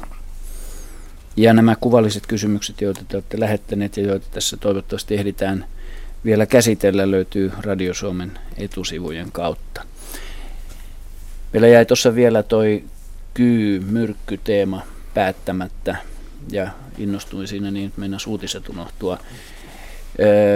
Siitä aiheesta, että mehän tuskin mitään havaintoja, kun täällä kysyi Ari Kettukangas, että onko mitään havaintoja siitä näistä ison, isommista eläimistä ja kyiden kohtaamisista, niin tuskinpa luonnosta mitään sellaisia saadaan edes metsästäjät, jotka näiden kanssa on tekemisissä. Mutta tota, se, mistä voisi olla ja voisi aktivoida ihmisiä, vaikka ei puhuta luonnonvaraisista eläimistä, niin kotieläimiä ihmiset hoitaessaan, niin ehkä saattavat, Joo. saattaa olla havaintoja. Mutta ehkä, ehkä kuitenkin niin kuin jäisi vielä miettiä sitä, että on ehkä varomatonta sillä tapaa kuitenkaan yleistää sitä, mikä koskee kotieläimiä, niin yleistää sitä luonnonvaraisiin eläimiin. Mm. Et kotieläimille ei ole tietenkään syntynyt minkäänlaista immuniteettia jonkun evoluution perusteella – samalla tapaa kuin esimerkiksi tiedetään siitä, että siilit kestää hyvin kyynpuremaa ja siili on tyypillisesti alle kilon painoinen mm. eläin. Mm. Ja ne kestää sitä puolestaan. Et kun mä ensin sanoin, että ehkä kilossa voisi mennä joku raja, niin siilit, siileillä on kuitenkin immuniteettia. Mm. Ja, ja se panee tietysti miettimään sitä, että ne on ehkä altistuneet myös niille puremille sitten, jos tällainen niin kuin evolutiivinen luonnonvalinta on johtanut siihen, että ne kestää sitä. Kotieläimiltä en sitä odota kauheasti. Tuossa oli myöskin siis, siis isolla kyyllä, kuinka paljon sitä myrkkyä saattoi olla. Oliko se 10-18 milligrammaa? No näin. Kaiken kaikkiaan. Näin on arvioitu. Joo. Sen, jos se latasee sitten pieneen alle kilon, kilon saaliiseen, mm. niin kyllä se Niin ja var, varmaan, varmaan iso, isommallekin riittää, riittää sitten, jos sen kaiken laskee, mutta Joo. niin kuin tässä todettiinkin, että se ei ole kyllä kauhean tyypillinen tapa, että se koko myrkky lasti yhteen eläimeen ladattaisiin. Niin, puolustautuessa. Näin. Kiitos Ari Kettukangas hienosta sähköisestä kysymyksestä, joka herätti tässä keskustelua. Sitten meille on tullut myöskin kommenttia puolukkasadosta. Tämä on tämmöinen myrkky- ja puolukkailta, tämä syyskuinen lähetys. Helena Liukkunen on lähettänyt meille kommentin tästä. Hän on tehnyt omaa laskelmaansa, paitsi että hän sanoi, että kiva kuunnella teidän tarinoita. Hän kertoo, olen käynyt useana kevään päivänä keräämässä ämpärin puolukoita. Minusta yhden poimurillisen saa neliömetrin alalta. Joo. Mittasin poimurin puolukat ja ne näyttävät painavan 500 grammaa. Arktisten aromien sivulla viitataan tutkimukseen, jonka mukaan kangasmaastossa puolukan peittävyys voi olla 66 prosenttia, eli siitähän sitä hehtaarisatoa saa jo laskettua googlaamalla näytti satomäärä olevan 30-500 kiloa hehtaari. 30 kiloa vaikuttaa ainakin tämän syksyn osalta minusta todella pieneltä. Ihan aiheellinen. Juha haluaa kommentoida. No, no, mutta ton, ton laskun mukaan se nyt, jos se on 500 grammaa, hän olisi saanut neliömetriltä, niin se on taas 5000 kiloa hehtaarilta. Ja 66 mm. prosentin mukaan se on 2800 kiloa. nämä menee nyt jo niin kuin ihan huimiin lukuihin. Joo. Joo. Eikö niin? Joo, joo, kyllä. Kuutiopuolukkaa. Mutta tämä on ihan sitä huippua sitten, jos näin on. Niin ja se koko hehtaari ei ole sellaista. Ei, Mutta tota, ei voi, tota, tota ei voi saavuttaa kuin itsenäisyyden juhlavuonna. Hyvä, hyvä näkökulma. Nyt menemme eteenpäin. Itsepäisyyden. Seuraava soittaja, ensimmäinen tälle jälkimmäiselle tunnille, Matti Valkama. Terve. No morjens. Mitäs Mielenkiintoista Matilla? kuulla puolukkajuttuja. Tämäkin mun asia liittyy semmoiseen kangasmaastoon, jossa tälläkin hetkellä on mieletön määrä puolukkoita. Joo. Nimittäin mäntykukka on semmoinen, joka on, on tota, viehättänyt mua ihan pienestä pitää. Ja tota, kesämökilläni Ristiinassa sekä 2015 että 2014 kesinä on niitä esiintynyt, joskin ei mitenkään hirveästi. Mm-hmm. Mutta että noin kymmenen vanhana mä näin edellisen kerran ja nyt siitä on kulunut semmoinen 50 vuotta. Ja, ja tota, 2014 kesällä niitä oli yhdessä paikassa kolme kappaletta. Mm. Ja mähän olin ihan haltiossa, että mäntykukka hyvänen aika. Ja sitten mä netistä kurkkailin, että mikä tämä nyt oikein on, että jonkinlainen loiskasvi on kyseessä. Ja sitten 2015 kesällä niitä oli samassa paikassa 13. Mm. Upeita ja tota, tänä kesänä sitten mä olin pettynyt, kun niitä ei tulkaan yhtään. Mm. oli vain ne kuivuneet rangat jäljellä. Ja tämä onkin oikeastaan se kysymys, että mikä ne saa, miten ne esiintyy ja mikä niitä levittää vai, vai meneekö itiöiden mukana vai, vai mä olen ihan kysymysmerkkinä, että osaisiko joku kertoa. Hyvä, täällä Henry Vären näyttää olevan jo ihan vastausmerkkinä. okay. Joo. Yeah. Joo, kiitos. Mäntykukkahan on on näitä Suomen luonnon mielenkiintoisia kasveja. Se ei oikeastaan ole loinen siinä mielessä, että se ei, ei työnnä juuria tai imujuuria muihin kasveihin, vaan se elää yhteiselämää sienten kanssa, tiedetään, että esimerkiksi tattien kanssa. Eli sen juuristossa on sienirihmastoa ja se sieni on yhteydessä vaikkapa mäntyyn. Mänty, yleensä mäntyyn, voi olla joihinkin muihinkin, muihinkin puulajeihin ja, ja sitä kautta mänty yhteyttää sokereita, se siirtyy tattien kautta mäntykukkaan. Eli mäntykukan elämän kaari ja yleisyys ja runsaus riippuu pitkälti siitä, että kuinka hyvä vuosi männyllä on ollut. Ja, ja sitä kautta sen vuotuinen määrä vaihtelee. Se elää siellä maaperässä juurakkona ja jos on huono vuosi, niin se piileskelee siellä ja samalla paikalla pilkahtaa uudestaan esille vaihtelevan ajanjakson jälkeen. Pohjois-Suomessa on tietoja Oulun ja vielä Rovaniemen eteläpuolelta jonkin verran nämä pohjoisemmat paikat ja siellä sen oikullisuus on tosi suurta ja esiintymisväli tosi pitkä. Mäntykukkahan on täysin lehtivihreätön, se ei pysty yhteyttämään itse ja sen kukinto on semmoinen pystyhkö ja hedelmävaiheessa kova. Se kovettuu se runko ja törröttää vielä, kun seuraavan kevään se on nähtävillä. Se on lähes lehdetön, varressa on jonkin verran kalvakoita suomuja, on vaalean ruskea ja ruskehtava yleissävy. Ja siinä mielessä niin tämä on ainoa lajiaan Suomen luonnossa oleva kasvilaji, joka elää sienen välityksellä yhteiselämää puun kanssa. On olemassa lehtivihrettömiä kämmeköitä, mutta niiden sienet eivät taas ole välttämättä, eivät olekaan yhteydessä puulajeihin, ne on lahottajasieniä. Eli tämä on tavallaan kolmen eri lajin yhteiselämää. Aika mielenkiintoinen tapaus. Ja se pölyttyy siinä, missä muutkin siemenkasvit. Ja hyvän pölytyksen onnistuessa, tai kun pölytys onnistuu hyvin, niin siemeniä muodostuu ihan runsaasti ja ne leviävät taas lähimaastoon. Useinhan tämmöiset leviää aika lähelle isäntäkasvia tai siitä emoa, missä ne on syntyneetkin, ja sitä kautta tämmöisellä alueella syntyy kasvustoja, paitsi siemenistä, niin myös leviävän juurakon kautta. Eli usein mäntäkukka nimenomaan esiintyy muutaman viiva useamman kasviryhminä. Just okei. Okay. No tota, sanoit, että jos männyllä on hyvä vuosi, niin sitten lihat saa sieltä ravintoa, niin mikä, mikä tekee männyille hyvän vuoden?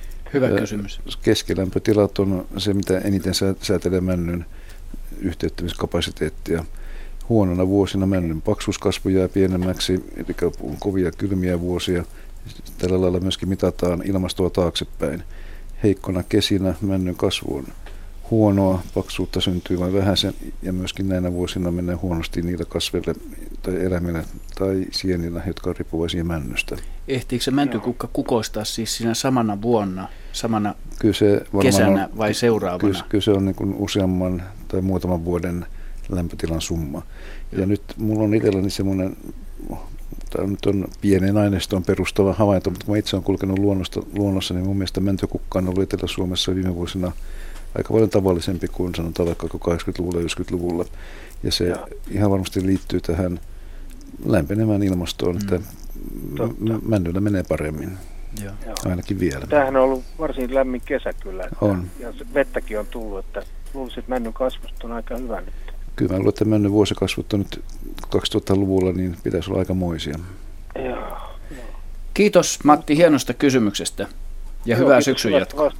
Kiitos samoin. Hei. Moi moi. Nyt meillä on tullutkin tässä taas sitten tästä kyynpuremasta, niin on tullut Manna Parkkoselta sähköinen viesti, mielenkiintoinen sellainen. Meillä Suomen hevonen piehtaroidessaan sai ilmeisesti kyynpureman. Ja hetken päästä niska turposi valtavaksi ja hevoselta meni jalat alta noin puolen tunnin sisällä. Eläinlääkäri letkutti siis suluissa nestettä vatsaan nenämahaletkulla ja muistaakseni myös sai tiputuksessa nestettä. Hevonen toipui, mutta oli herkkä monille lääkeaineille muutenkin. Tämä siis ei ole ihan, ihan tota vuorenvarmaa, tässä on ilmeisesti kyynpurema todennäköisesti. Eli että Joo, varmaan pie, piehtaroidessa tulee vielä niin Joo. ikävään paikkaan se Joo, verrattuna voi, siihen raajaan. Voi olla, että tulee kyykin lykänneeksi sitten koko satsin tai se tulee jo, jos, se ko- jos se kokee, aivan kokee, että hevonen rutsahtaa sen päälle, niin voi olla, että Tässä ei kannata hevonen... enää säästellä kauheasti, kun on hevonen niskoissa. Kiitämme Mannaa, Mannaa tästä viestistä. Jaha, ja otetaanpa täältä sähköinen. Jaska on ollut hetken hiljaa. Nukkuvatko muurahaiset, kysyy Tapsa Kotkasta. Eikö te joskus aikaisemminkin meiltä ilmeisesti pudeltu? Mutta no. saatiinko vastaus? Siihen kertoo vastauksen Kyllä myös. varmaan jotain samansuuntaista kerrottiin kuin nytkin on jotain kertoa. Että Että kyllä hyönteisetkin lepäävät, mutta tietenkään tässä tapauksessa ne eivät sulje silmiään, että se on vain fyysisesti mahdotonta. Mutta kyllä hyönteiset lepää siinä, missä muutkin eläimet. Että mm. Vastaus on, voidaan sanoa kyllä. Ja sitten ne ovat Hieno. seuraavana päivänä taas valmiita työn touhuihin. Pirteinä, joo. Unien jälkeen. No niin. Soittaja on... ne unit? No jätetään se keskustelu sitten, kun lähetyksen, lähetyksen valo on sammunut. Lohtajalta meille soittaa Tuomo Ruotsala. Hyvää iltaa. Iltaan. Mitäs Lohtajalle kuuluu? No, aurinko, ilta-aurinko paistaa kauniisti ja oikein hyvä ilma ollut koko päivän ja semmoinen tyve ilma. Joko on ruvennut hyvä. vähän viilenemään? No kyllä on, että kyllä hmm? illat on ja yöt on jo viileitä. Joo. Mikäslaista asiaa haluat, että pohditaan? No tuota, tässä noin reilu kuukausi sitten niin kävi sillä lailla, että tuota, meidän pihamännystä, kun mentiin puupinon tykö kahto, puupinoa kahtomaan, niin tipahti pelteen päälle tuo varpushaukan raato. Ja siitä li, männystä lähti lentoon iso lintu, mutta mä en erottanut, että mikä se oli. Ja mulla oli siinä kaksi pikkupoikaa sitten mukana ja tuota, niin, mä niille näytin, että kahtokappa mikä lintu. Ja pää oli syöty ja varpushaukaksi me katsottiin se sitten.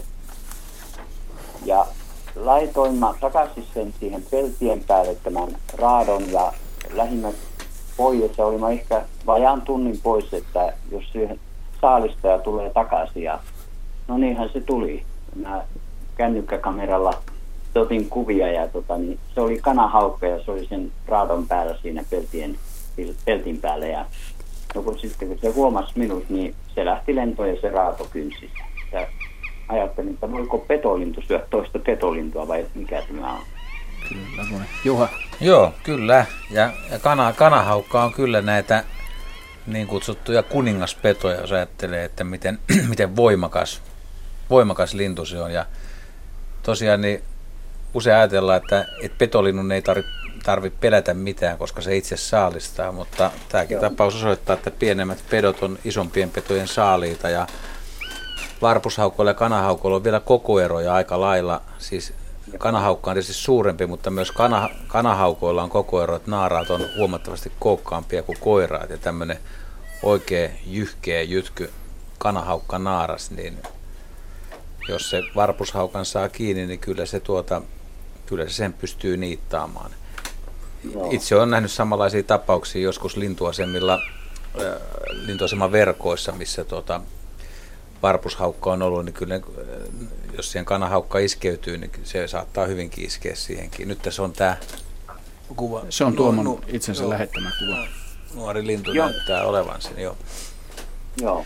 Kyllä, mutta, mutta tota, ja, ja onhan tämmöisiä valokuvia, missä, missä no, varpushaukkakin on ottanut taas tuulihaukan ja niin edespäin, että tota, pedot Joo. syö toisia petoja. Mutta ihan mielenkiintoinen havainto, siis se ei kuitenkaan ihan yleistä ole, että ei, ei, ei kanahaukan kovin helppo kuitenkaan varpushaukkaa ottaa kiinni, jos varpushaukka on hyvä kuntoinen. Että se saalisvalikoima on, on niin kuin luontaisesti kyllä ihan toinen, mutta sitten jos on huonokuntoinen yksilö tai niin. joku erikoistapaus, niin kaikki kelpaa, minkä Kyllä mä melkein voin kuvitella, Juha, että mulle tulee mieleen, että, että jos tiheässä kuusikossa tai metsikössä lennetään ja, ja kanahaukka pääsee jahtaamaan varpushaukkaa, niin kyllä kanahaukka on tosi taitava lentäjä niissä ja se, mikä niin välissä, niin se, se melkein voi, kyllä mä uskon, että varpushaukka saattaa jäädä saaliiksi.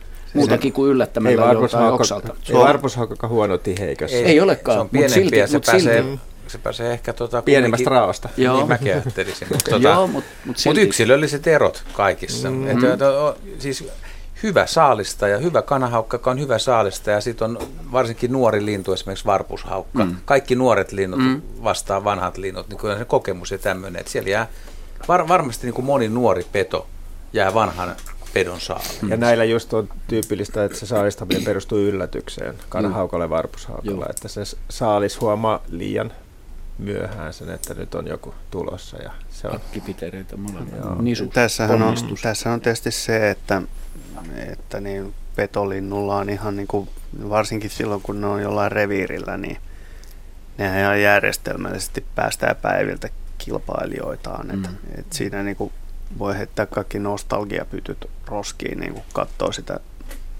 Se tiedetään esimerkiksi hiirihaukasta oikein hyvin, että hiirihaukka ei mielellään parkkeeraa paikalle, jossa on kanahaukan reviiri, mm. koska todennäköisyys sille, että henki lähtee ainakin poikasilta on tosi suuri. Mm. Ja huuhkajahan on suoraan näinen legenda, että se on syönyt tiettävästi lähestulkoon kaikkia mahdollisia petolintuja Suomessa, paitsi varpuspöllöä. Se on ainoa, josta ei ole dokumentaatiota. Mm. Mutta veikkaan, mm. että joku sellainenkin on saattanut mennä. Mm. Että, että Joo, eikö esimerkiksi kanahaukankin tota, viime talvena vai toissa talvena tuli noita huonokuntoisia lapinpöllöjäkin meni kanahaukan saaliiksi. Juu, Myös niin pöl- pöllöt joutuu tässä kanahaukka, kanahaukka on kyllä mm. kovimmasta. Että eipä sitä uhkaa paljon muu kuin ehkä maakotka ja varsinkin huuhka. Ja huuhka on varmaan suurin, suurin kanahaukan kuolinsyy. Niin kuin Joo. Santahaminassa esimerkiksi. Kiitos Tuomo hienosta kuvasta ja kivasta kysymyksestä. Ja hyvää Joo. syksyn jatkoa. Joo, kiitos samoin teille. Hei hei. hei. Nyt on aivan pakko ottaa täältä näitä. Jaha, otetaanpas tuosta nyt. Tämä on siis ohjelma ikkunasta 1920 tullut viesti, jossa todetaan, että kehrääjät törmäävät autoihin, kun ilmeisesti käyvät ruokailemassa hyönteisiä houkuttelevan lämpimän asfalt asfalttitien päällä. Ja siitä me päästäänkin tähän kuvalliseen kysymykseen, joka löytyy täältä Radio Suomen etusivujen kautta. Ja tämän kuvan on lähettänyt Juha Portti. Ja tässähän ei ole varsinaista kysymystä, mutta ne lasipintaiset talot lintujen muuttoaikana puhuttavat tässä ilmeisesti. Tässä on kuva linnusta. Ja kysy- no onhan tässä kysymys, mikä laji on kyseessä. Tämähän ei ole siis silleen vaikea määrittää. Tämä lintu löytyy kuolleena – Musiikkitalon edestä Helsingissä 17. päivää elokuuta kello 6 vuonna 16, eli tänä kesänä kuuden aikaan aamulla. Siinähän on paljon lasia siinä talossa, Kyllä. heijastin pintaa. Juha. Ja tämä todistaa, että myös tämmöisiä harvalukuisia erikoisia lajeja voi nähdä tai löytää kaupungistakin Tämä lajihan on... aikana se on ja siis Joo. niin kuin tuossa puhuttiin, aika yllättävää. Haukaksi, haukaksi menee helposti, joku voi luulla ampuhaukaksi tai varpushaukaksi. Mutta kyseessä on ja ter, terävä siipinen, pitkäpyrstöinen, ruskean harmaa kaveri ja tosiaan yömuuttaja. Joo. Ilo-syyskuussa kehräjät jättää Suomen, jatkaa matkaa pitkälle etelään ja, ja tuota, näin käy joskus, että... Ja naaras ja joo, nuori. Tämä nuori lintu tämä varmaan kuitenkin on. Mä en... Nuori se on joo, niin. mutta, joo. Tota, niin, mutta ei ole na- naaras joo, kuitenkin. Niin, tota, Nämä on surullisia si- näkyjä nämä. Niin, siis, siis hyvin erilaisia lajeja törmäilee mm. ikkunoihin ja autoihin ja, ja majakoihin joskus mm. sumuöinä. Että, mm. et, me joskus on tuolla Sörven lintuasemalla niin on ollut kyllä aikamoinen härdelli semmoisessa kovassa sumu, sumu, se on lokakuun aikaa, niin siinä oli kyllä, siinä pyörisi majakan ympärillä, siinä oli sepelkyyhkyjä, sarvipöllöjä, kiuruja, pulmusia, siinä oli se, se, se lajin valikoima oli niin kuin mm. ihan uskomaton mm. ja, mm. ja semmoisia kilaja, joita ei oikein edes miellä, että välttämättä töisin muuttaa, niin niitäkin ja niitä kopsahteli siihen, siihen aikaan, kun se oli vielä semmoiset valot siinä, niin siinä oli aamulla aika, aika ikävä kattaus. Ne on varsinaisia loukkuja.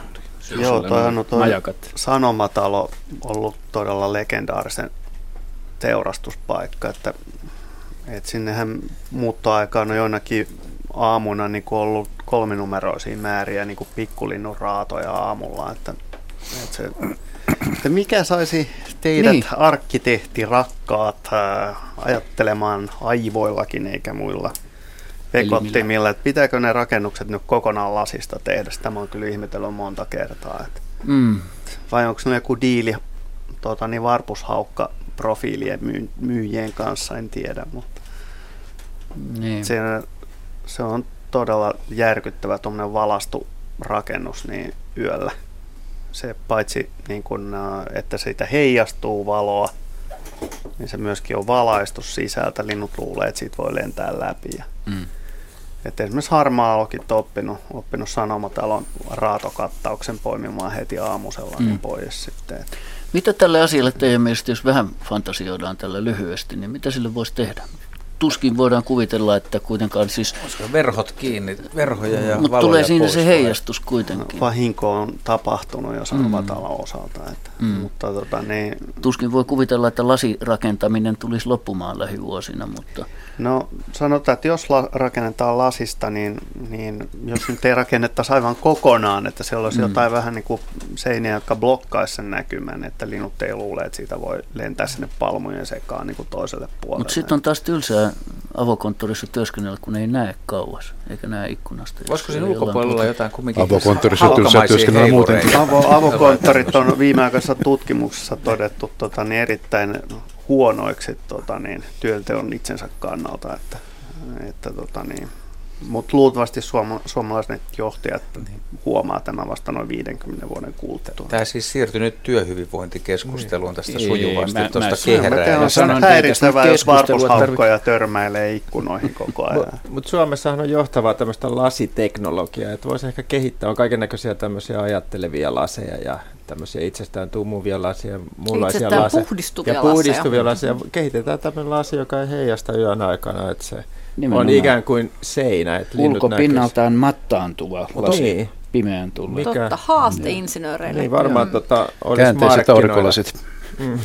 Onko valoja oltava yöllä ylipäätään tuommoisessa niin. rakennuksessa niin paljon? Onko se, mikä hyöty, ei kaikki siellä ole töissä? Ei. Öisin. Ei. Onhan Eli, se juhlavan näköinen. Niin, että se on sen takia. Niin, niin. Mutta jos näistä juhlista loput, luovuttaisiin vähän tai vähennettäisiin niitä, niin... Joo. Il, iltaisin töissä, IT. Me ei löydetty tähän nyt ratkaisua, mutta jatketaan tätä. Paheksuntaa. Mä, mä haluaisin ehdottomasti toi, mitä, mitä Jaska sanoi, että jos harmaalogit on oppinut käy, käymään siellä jo niin, kuin, niin kutsutulla aamusnagarilla ennen kuin tulokset paljastuvat, jos jollain on, joka on aikaisemmin kerännyt, niin olisi, olisi kyllä kiva saada sitä mm. surkea haineistoa, että mitä kaikkea sieltä on löytynyt ja kuinka mm. paljon ja mitä se oikeasti käytännössä voi olla. Koska musta siitä on aika vähän kirjoitettu kuitenkaan, että sä heität nyt lonkalta tuommoisen, mutta onko onko sieltä tosiaan, tuoksi sinulle mieleen jotain isoja, isoja tota, määriä kuitenkin? No onhan Amerikoissa se on mutta, mutta nyt sanomatalosta mä puhun. Kyllä, Ai sanomatalosta? Niin, kyllä, kyllä, kyllä tämä on tiedostettu Entäs ongelma. musiikkitalo? Mm. no, hei, jatketaan tätä keskustelua joskus mulla. Meillä on puoli tuntia lähetysaikaa jäljellä. Tietysti. Hyvät kuuntelijat, kuuntelette luontoiltaa, vaikka ette uskoisikaan. 0203 17600 ja otetaan Kouvolasta soittava Helena Vanninen mukaan lähetykseen. Hei Helena. No hei teille. Mitäs sinä haluat nyt kysyä sitten? Minä haluan kysyä rouskuista. Hyvä. Mitä on se valkoinen neste, joka tarttuu sieniveitseen, tarttuu kattilaan reunoihin tosi tiukasti, että saa ihan karhunkielen tai teräsvillan tai jonkun muun kanssa hangata pois. Hmm. Henry Väre näyttää fundeeraavan. Niin, mä tiedän mitä se kemiallisesti on, mutta sitä kutsutaan ruuskun maitiasnesteeksi, joka on, on ruuskuille, kaikille ruuskuille tyypillinen sukuominaisuus, paitsi lakritsiruuskulle, jolla se neste on val- läpinäkyvä ja kirkas. Siinä voi olla sienisokereita, jotka aiheuttaa sen, sen, sen tahmeuden tunteen ja joka kuivuessaan saa sen tarttumaan tiukasti kiinni erilaisiin aineisiin. Todennäköisin syy, miksi, miksi rouskussa on näitä, näitä, näitä maitiaisnesteitä, on se on mitä ilmeisemmin kehittynyt jonkinlaisena puolustusreaktiona el- eläimiä vastaan, koska useimmiten se on karvaan makuinen, ainakin ihmisen suussa. Ja toki ruoskojakin syödään ja on eläinlajeja, jotka sen karvauden sietää ihan hyvin, mutta se on maitiaisnestettä ja siellä on erillisiä maitiaissoluja läpi ruuskun solukon. Et, mutta mitä, se, mitä kaikkea siinä kemiallisesti on, niin sitä mä en tiedä. Mm. Aivan. Kädethän voi suojata hyvin kertakäyttöhanskoilla, että, että sillä on vältetty se harmi. Mutta nämä työkalut. Työkaluihin tulee semmoista tahmeutta, mutta siitä huolimatta poimin myöskin ruuskuja. Viimeksi, kyllä, samoin täällä. Kyllä, viimeksi tehtiin suolasieniä ja, ja sitä oikeastaan tehtiin sienisalattia. Aivan, aivan. Fanta, aivan fantastisen makusta kaikkien kanttarillien jälkeen. Mm. Kyllä, kyllä. Ja se on oikein nautinto ruisleivän päällä. Aivan oikein. Sipulia sekaan. siinä salattia. Kyllä. kyllä siinä raama menee hymyyn. Mm. Voisi olla mainio ö, sieni menuun eräs osainen. Tässä muutama viikko takaperin, kun kävin sienessä, löysin erinomaisen ihanan ukon sienen, sitten löysin muutaman mustatorvisienen ja tietysti kantsarelle. Ja, ja kun tulin kotiin, niin ajattelin, että nyt tulee oikein semmoinen kunnon menu.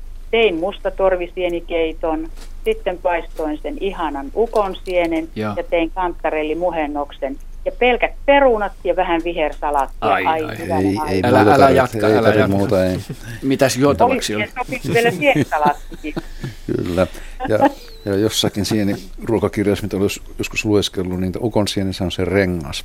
Mm. Kyllä. Niin tosi brassailet paistaa sen erikseen. Ai jaha, no tuota en ole Joo. No nyt tässä Joo. siirryttiin arkkitehtuurista sitten tänne kurmeen puolelle sujuvasti. Kyllä. Ai, mutta aihe on niin hyvä. Kyllä, se on. Se on aina mielenkiintoinen Joo. aihe. Mutta huuma. jätän aikaa nyt muille soittajille. Kiitos teille oikein paljon ja hyvää syksyn jatkoa. Kiitos samoin Helena. Kiitos, hei. Hei hei. Nyt ennen seuraavaa soittajaa otetaan vielä kuvallinen kysymys. Täällä on hieno, hienon kuvan Eero Heinonen Virroilta lähettänyt, jossa sanottakoon se nyt suoraan tässä Peukaloinen ruokkii Talitiaisen poikasta pönttöön. Linnun pöntössä olevaa Talitiaisen poikasta. Saate eh, tarina kuuluu. Erään talon pihalla oli pöntössä Talitiaisen pesä. Talon väki havaitsi, että myös Peukaloinen käy ruokkimassa Talitiaisen poikasia. Seurasin kuvaamisen ohessa tilannetta ja totesin, että ruokkimassa kävi vain yksi talitiainen ja sitten tämä peukaloinen. Molemmat olivat yhtä ahkeria työssään, mitään riitaa ei niiden välillä ollut. Kerran näin tilanteen, että talitiainen oli juuri mennyt pönttöön sisälle, kun peukaloinen tuli ruoka-annoksen kanssa ja meni myös pönttöön. Pesästä lähti varmuudella ainakin kolme poikasta. Todennäköisesti ei tarkoittanut, Eli ei niin pahaloinen aikaan, eli samaan aikaan. Pesään jäi kaksi pientä kuollutta poikasta. Ei liene kovin tavallista tällainen lajien välinen yhteistyö tässä niin kuin ruokinnan puitteissa. Itse en ollut koskaan aiemmin törjännyt tällaiseen yli viisi vuosikymmentä kestäneen lintuharrastajaurani aikana. Näin Eero Heinonen Virroilta. Mä oon vähän kateellinen. Se on mm. varmaan paras alku tähän näin. Että en, ole, en ole muista nähnyt. Ja tuota, tässä tapauksessa, tuosta ihan käy ilmi, mutta siis ö, poikasta on varmaan talitiaisen poikas ja kaikki kolme, jotka Joo. on selvinnyt ja kaksi kuolluttakin on varmaan Talitiaisen poikasi. Eli, eli Talitiainen on pesän omistaja ja pesiä. Se toinen Talitiainen, yleensä ne, ne kumminkin on koirisia naariset, jotka ruokkii poikasiin, niin siinä voi olla tapahtunut jotain. Mutta siis tämä, minkä takia peukaloinen on tässä mukana hyyryläisenä auttamassa, niin ehkä peukaloinen on pesinyt siinä jossain vieressä. Se on epäonnistunut ja sitten yksinkertaisesti vaistotoiminnot on edelleen päällä. Poikaset Talitiaisen poikasta kerjää kovaa ruokaa. Mm. Se on voinut pesiä vähän samanlaisessa kolossa ja tässä kuvassa, mikä tässä on, mikä on, on, on kyllä tosi hieno kuva, siinä on Talitiaisen poikasella nokka auki ja peukaloinen tunkee ruokaa sille nokkaa ysi, ysi puoli kuvasta, hieno kuva. Niin yksinkertaisesti peukaloinen ei ole voinut vastustaa, että hän mm. osallistuu tähän projektiin mukaan ja se on hieno homma. Mä tämmöisiä, tämmöisiä tapahtumia on kyllä sillä lailla, että esimerkiksi joskus rastaat saattaa pesi pöntön päällä ja, ja tota, se, kun rastaan poikasta, jos ne on samaan aikaan, niin kun talitiainen tulee, niin se rastaan poikasta kerjää kauhean iso kellertävä nokka, kitalaki on, on niin attraktiivinen tai viehättävä, että emo, emo ei oikein tiedä, että meneekö sinne omiin poikasiin ruokkiin vai ruokkiiko tätä, että siinä saattaa tulla tämmöisiä pieniä pieniä virhehommia, mutta päästä poikasta saa ravintoja selviää.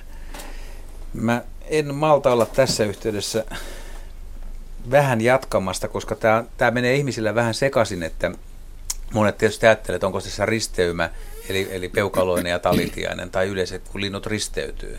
Mutta esimerkiksi pöntöissä, niin on aina silloin tällöin esimerkiksi sinitiainen ja kuusitiainen, niin siellä pöntössä on sekä sinitiaista kuusitiaisen munia. Mutta kyse ei ole risteymästä, vaan kyse on sekapesinnästä, missä voi olla, että Kuusitiainen on omistanut sen pesä ja Sinitiainen on tullut ja ajanut Kuusitiaisen pois. Ja kummatkin on kumminkin pystynyt munimaan sinne. Ja sitten Sinitiainen hautoo ja hoitaa tämän jutun. Ja, ja sieltä syntyy siis sekä Kuusitiaisen poikasia että Sinitiaisen poikasia. Mutta ne ei ole risteymiä, vaan kummatkin on ihan omaa lajia. Mutta se, mikä siinä on jännittävää, että se sinitiainen ruokkii niitä, voi että kuusitiainen sitten häviää, sinitiainen hoitaa sen koko homman. Että mitä näille kuusitiaisen poikasille, kun ne sinitiaiset ruokkii, niin tuleeko niistä just sitten, kasvaako ne vähän kierroon, että ne mm. saattaa myöhemmin, kun ne pariutuu, ne pariutuukin sinitiaisen kanssa.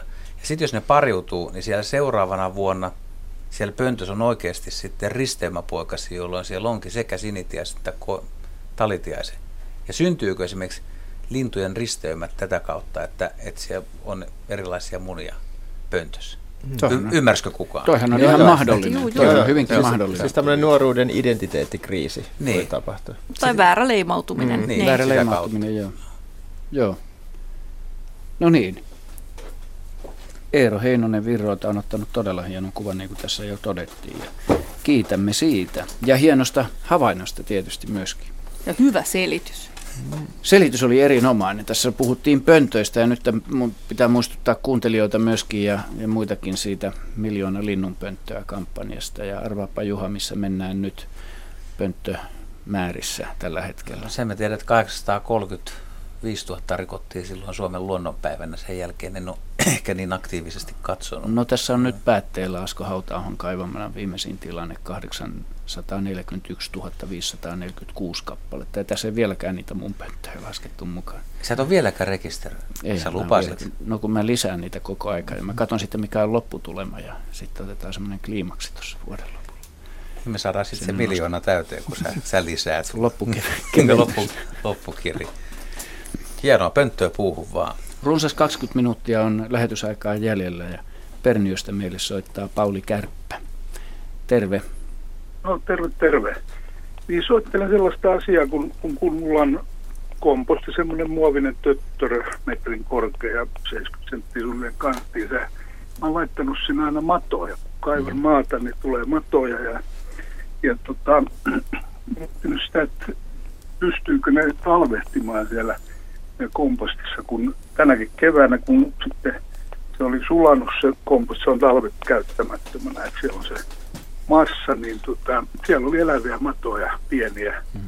huhtikuun paikkeja, toukokuun paikkeilla. Et miten ne, miten ne tota, talvehtii, muniiko ne sinne, jäätyykö ne madot. Siellä on nimittäin semmoinen puinen pohja, että ne ei, ne ei pääse pois sieltä alakautta. Hmm.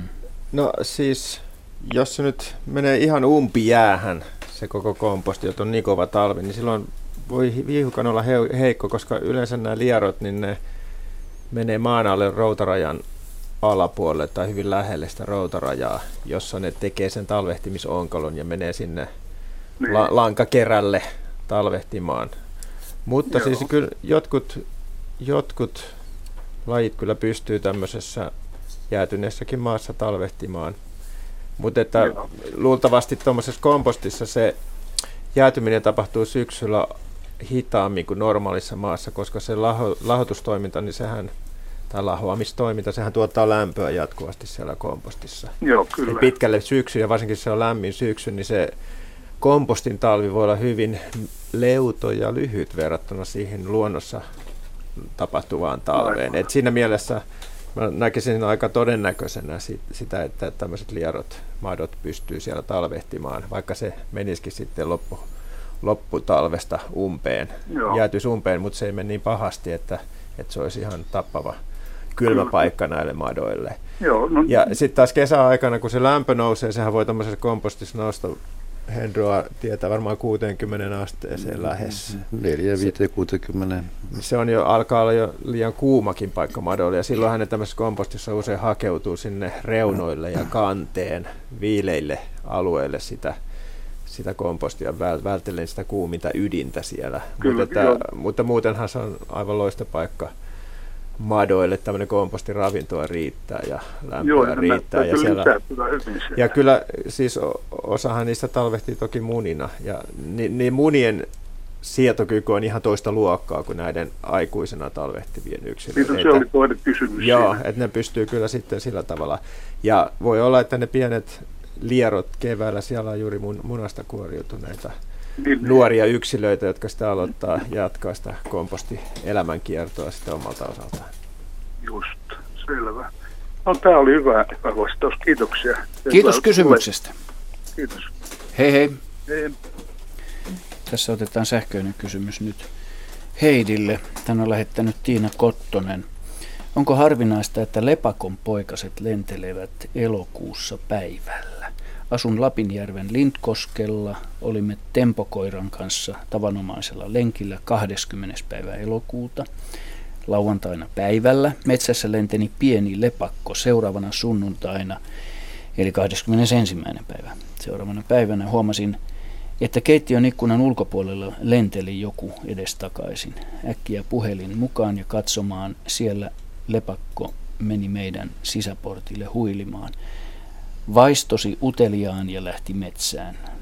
Luonnossa liikun päivittäin, eipä ole vastaavaa tullut kohdalle. Näin ystävällisesti tervehtii Tiina Kottonen. Lepakon poikanen, mitenköhän se nyt oli määritetty sitten? Niin, niin. Joo. Tätä, tätä jäin itsekin miettimään, että lennossa on kyllä vaikea arvioida lipakon kokoa. Mm. Että se on ehkä... Eikö, eikö kaikki niin. lentävät lepakot ole kuitenkin jo täyskasvuisia? Ei, no ei, ei ne vielä ekana syksynä ole täyskasvusia, että ne on luutuneet ihan loppuun sitten kyllä, kyllä vasta mut seuraavana. Mutta noin siipiväliltään suurin piirtein niin, alkaa et olla. kyllä ne alkaa mm. näyttää koko, mm. on ne pikkasen pienempiä, mutta kyllä ne samankokoisilta ihmisen silmään näyttää. Mm. Et ehkä, ehkä väittäisin, että sen lepakon iän määrittäminen sen koosta on vaikeaa, ja lepakkojen ikä yleensä määritetäänkin sillä tavalla, että katsotaan, jos se on kädessä siis siiven läpi sitä, että onko se luutuminen tämmöisissä nivelkohdissa mennyt loppuun asti. Sen sijaan se, että lepakko lentää päivällä, niin kieli yleensä siitä, että sitä on jotenkin häiritty. Tai sitten se on mennyt jotenkin tyhmään paikkaan nukkumaan, joka on vaikka kuumentunut niin, että kun usein urokset saattaa loppukesällä olla jossain pienissä ryhmissä, niin ne elää aika huolimatonta elämää, ei ole huolenhäivää enää siinä kohtaa. Ja ne voi olla jossain kaarnan alla ja sitten tuleekin liian lämmin päivä ja pitää vaihtaa paikkaa. Mutta lipakon ei ole kauhean fiksu lentää päivällä, koska mm. kuten mainittiin tässä aikaisemmin, petolinnut on kärkkäänä, kärkkäänä vahtimassa siellä, että tota, lipakon kannalta se ei ole hyvä idea. Ja mä en usko, että se ihan vapaaehtoisesti ja huvikseen siellä elokuun 20. päivänä, joka on kuitenkin hyvää kesää ja silloin vielä kannattaa yöllä ehdottomasti mm. hoitaa nämä metsästyshommat, niin, niin ei, ei. Tähän aikaan vuodesta kyllä sitten kun alkaa kylmenee yöt ja lepakolla alkaa olla selvästi semmoinen tilanne, että, että yöllä ei aina saa tarpeeksi ruokaa, niin syksyn saattaa nähdäkin päivällä. Joo.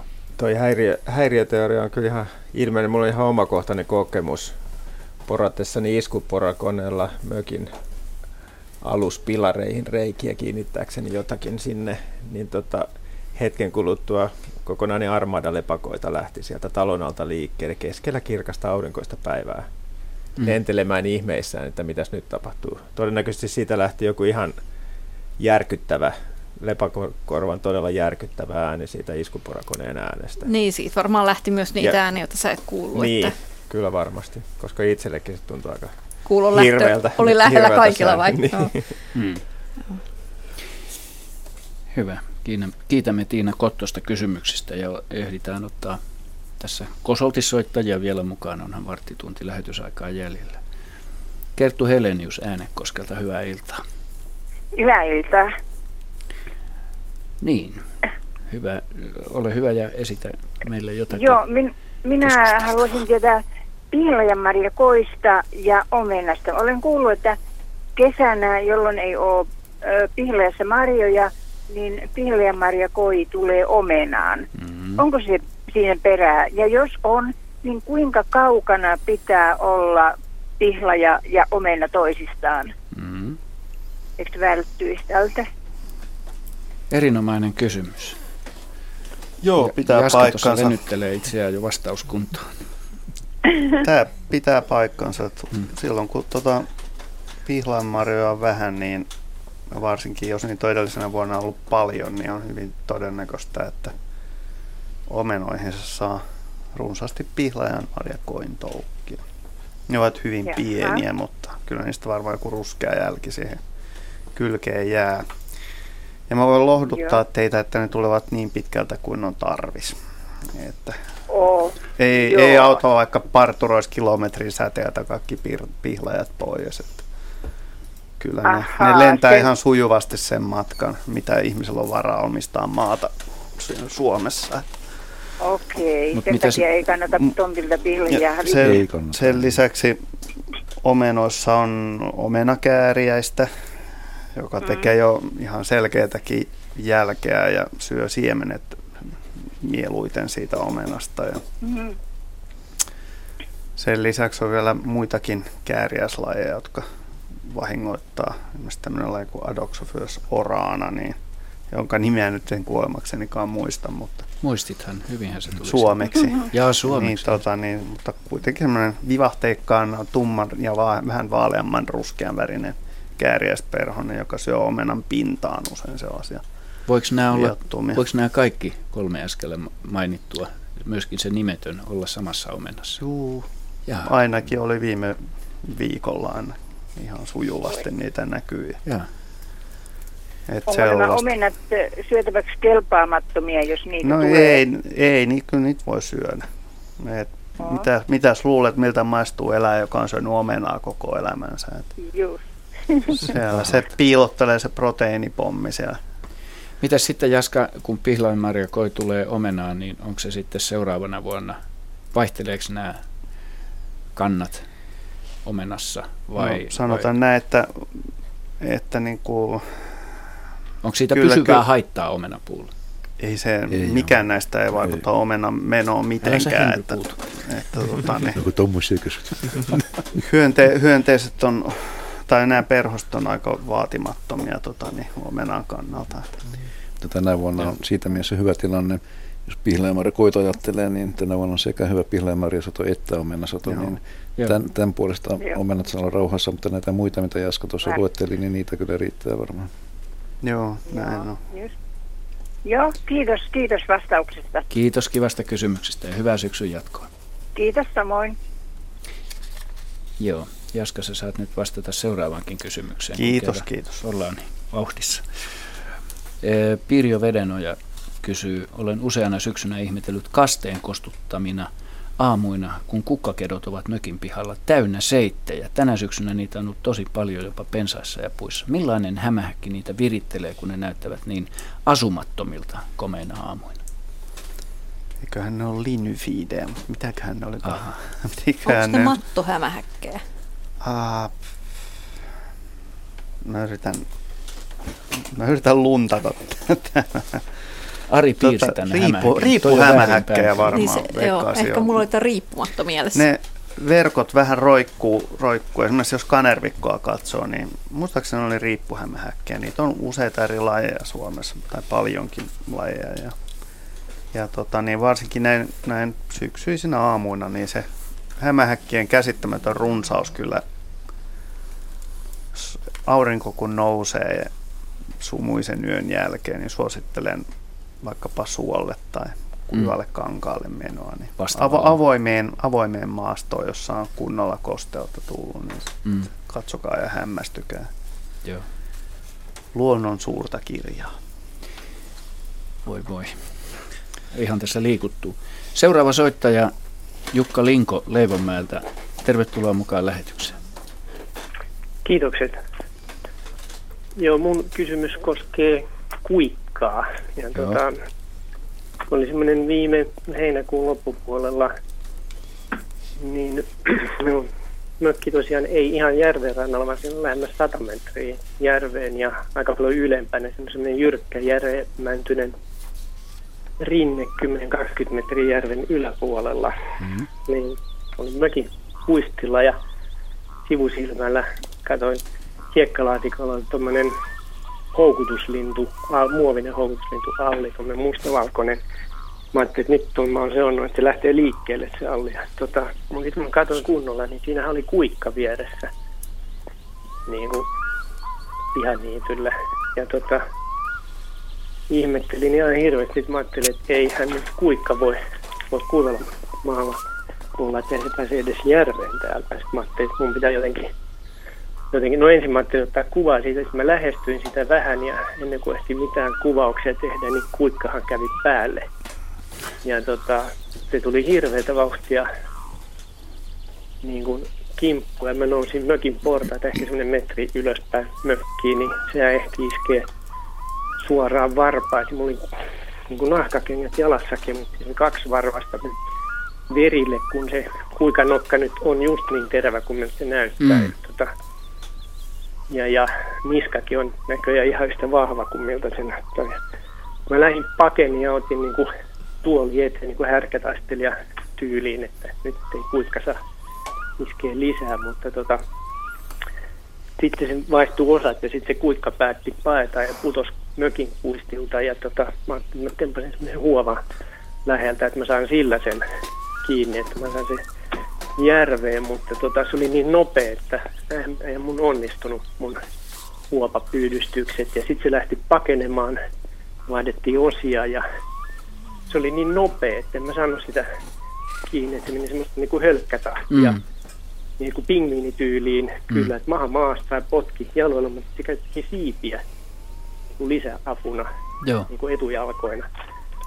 Ja tota, sitten mä keksin, että en mä sitä kiinni saa, mutta mä lähdin ajaa sitä järveen, niin se meni tosiaan semmoinen 100-200 metriä pitkin ensin polkua ja sitten tuommoista mustikka mättäikköä niin kuin hirveätä vauhtia. Niin sanotaan niin kuin lintukirjassa, että kuikka on kömpölä, että se rannasta pesi, niin ei todellakaan ollut kömpelö, että mm. meni kovaa.